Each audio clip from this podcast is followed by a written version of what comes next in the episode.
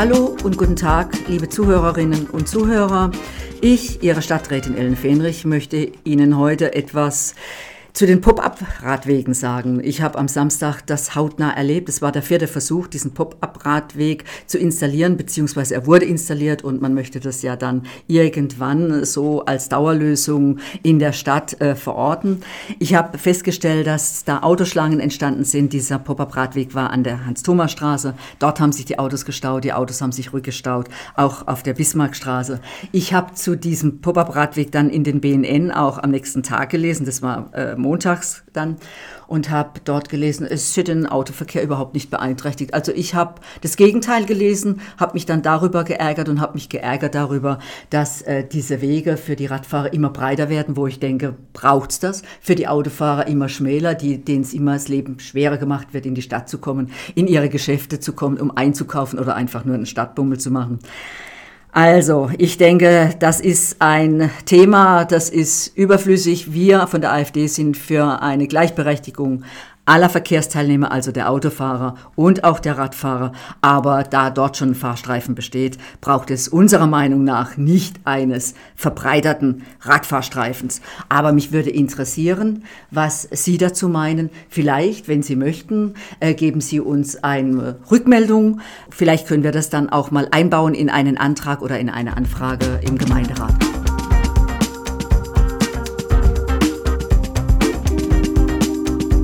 So, und jetzt komme ich eigentlich zu meinem Hauptthema heute, zu der selbstbestimmten und möglichst interventionsarmen Geburt. Sie haben richtig gehört, das war ein Antrag der Grünen in der letzten Gemeinderatssitzung am 28.07.2020.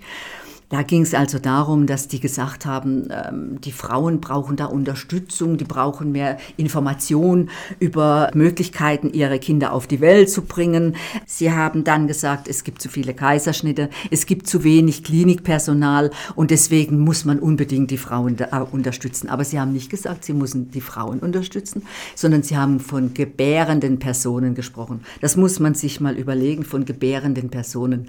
Also ich weiß, dass nur Frauenkinder auf die Welt bringen können. Von den soziokulturellen 273 Geschlechtern weiß ich das nicht. Gut, vielleicht bin ich da nicht mehr auf dem neuesten Stand, aber ich denke, wir sind uns da sicher einer Meinung. Sie haben dann gesagt, Sie wollten auch die Migrantinnen unterstützen und da die, äh, für die Wege aufzeichnen, wie die an eine interventionsarme Geburt herangeführt werden können.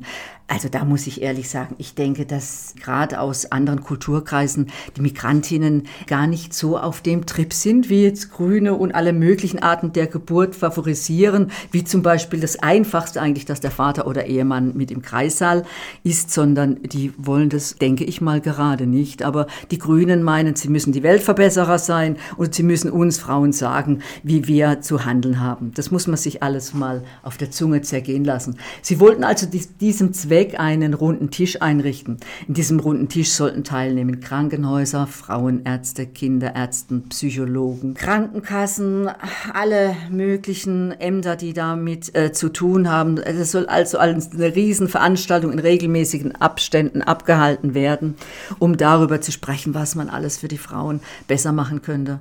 Und da frage ich Sie insbesondere, liebe Zuhörerinnen, Brauchen wir als freie, selbstbestimmte Frauen das? Brauchen wir sowas? Wissen wir nicht selber, was für uns gut ist, was für unsere Familien und für unsere Kinder gut ist?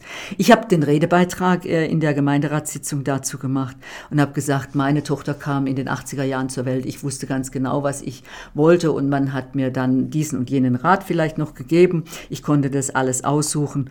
Also ich brauche da keinen runden Tisch dazu, denn vergessen wir doch nicht, die Ärzte, die Krankenhäuser und alle Beteiligten, die haben so viel zu tun, die sind so mit Verwaltungstätigkeiten eingedeckt die müssen dann nicht noch an einen runden Tisch und lang hin und her diskutieren. Die wollen einfach nur ihre Arbeit, ihre medizinische Arbeit machen. Und soll ich Ihnen was sagen? Ich halte das für gut so. Wir sollten das nicht überziehen, das Ganze, denn es ist unser aller Steuergeld.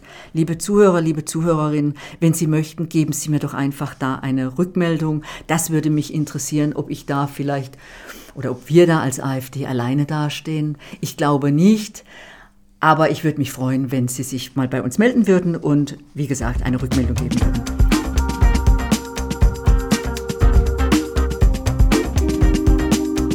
Und dann habe ich noch ein weiteres Thema, liebe Zuhörer und Zuhörerinnen. Und zwar geht es um Fitnessgeräte in Grünanlagen für die ältere Generation.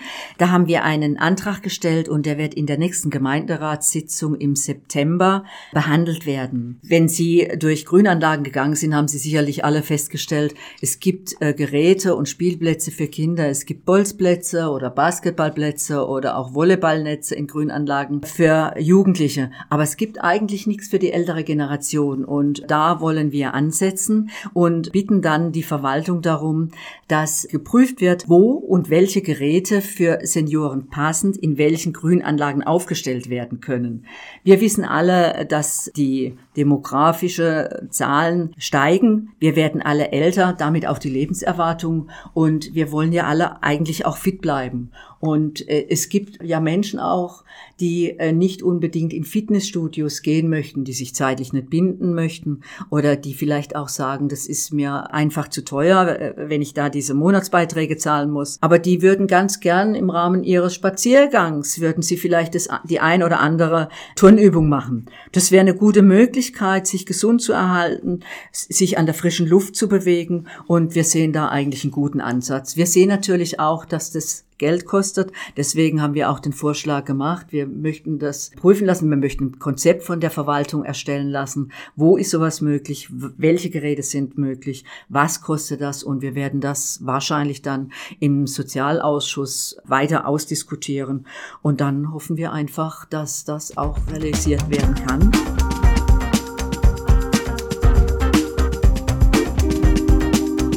In der September-Sitzung des Gemeinderates geht es um die Unterhaltung und Pflege der Denkmäler in Karlsruhe.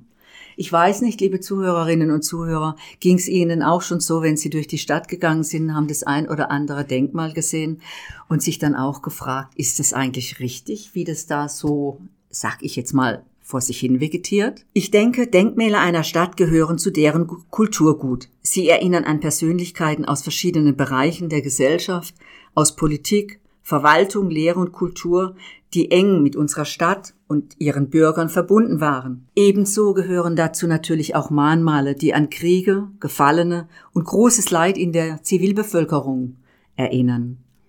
Eine freie und moderne Gesellschaft erinnert in diesem Zusammenhang auch immer an das Leid und die Verluste, die die andere Seite ertragen musste. Und exemplarisch kann ich Ihnen sagen, ist dafür der Volkstrauertag. Auf dem letzten Volkstrauertag durfte ich auf dem Friedhof Mühlburg zu diesem Ehrentag sprechen. Und es ist sehr berührend, dass es ja nicht nur um Kriege als solche, um dies unserer gefallenen Soldaten geht, sondern es geht um alle Gefallenen. Es geht um die Zivilbevölkerung, die unsägliches Leid durchstehen musste. Und das zu ehren durch die Ehrenmale und Mahnmale, also durch unsere Karlsruher Denkmäler, denke ich, ist doch ein Zeichen des Erinnerns, des, ein Zeichen des Gedenkens. Und ich möchte eigentlich nicht sehen, wie es vielleicht Linke und Grüne zeigen, dass Straßennamen umbenannt werden. Ich möchte nicht sehen, dass Denkmäler vielleicht mit Farbe besprüht werden oder dass sie sogar demoliert werden. Ich möchte diese Denkmäler erhalten, denn sie haben eine besondere Beziehung zur Stadt, einen besonderen Bezug zu unserer Kultur und zu uns, zu den Menschen, die jetzt leben. Aber ich habe auch festgestellt, dass manche Denkmäler in einem sehr schlechten Zustand sind. Das Metall oxidiert, manche sind mit Moosflächen bewachsen Sie sind einfach, sag ich mal, in die Jahre gekommen oder sie sind mit, ja, mit Graffiti beschmiert. Bei anderen hat man nicht darauf geachtet, dass Vögel ihre Hinterlassenschaften darauf lassen. Und da sind wir von der AfD-Fraktion der Meinung, wir sollten diesem Kulturgut auch das entgegenbringen, was es verdient. Einfach, dass es in einer ordentlichen Verfassung wieder hergestellt wird, dass es zeigt, wir erinnern uns, es ist uns wichtig, unsere Geschichte ist uns wichtig. Ich glaube somit, dass das ein guter Antrag ist, denn desolat und ungepflegt sind Denkmäler kein gutes Aushängeschild, weder für die Karlsruher Bürger noch für die Besucher unserer Stadt. Das war das mal für heute. Auch da würde ich mich freuen, wenn ich eine Rückmeldung insbesondere von der älteren Generation bekäme. Schreiben Sie doch einfach eine Mail und dann verabschiede ich mich von Ihnen für heute. Bis zum nächsten Mal. Ich wünsche Ihnen einen schönen Tag. Bleiben Sie gesund und tschüss.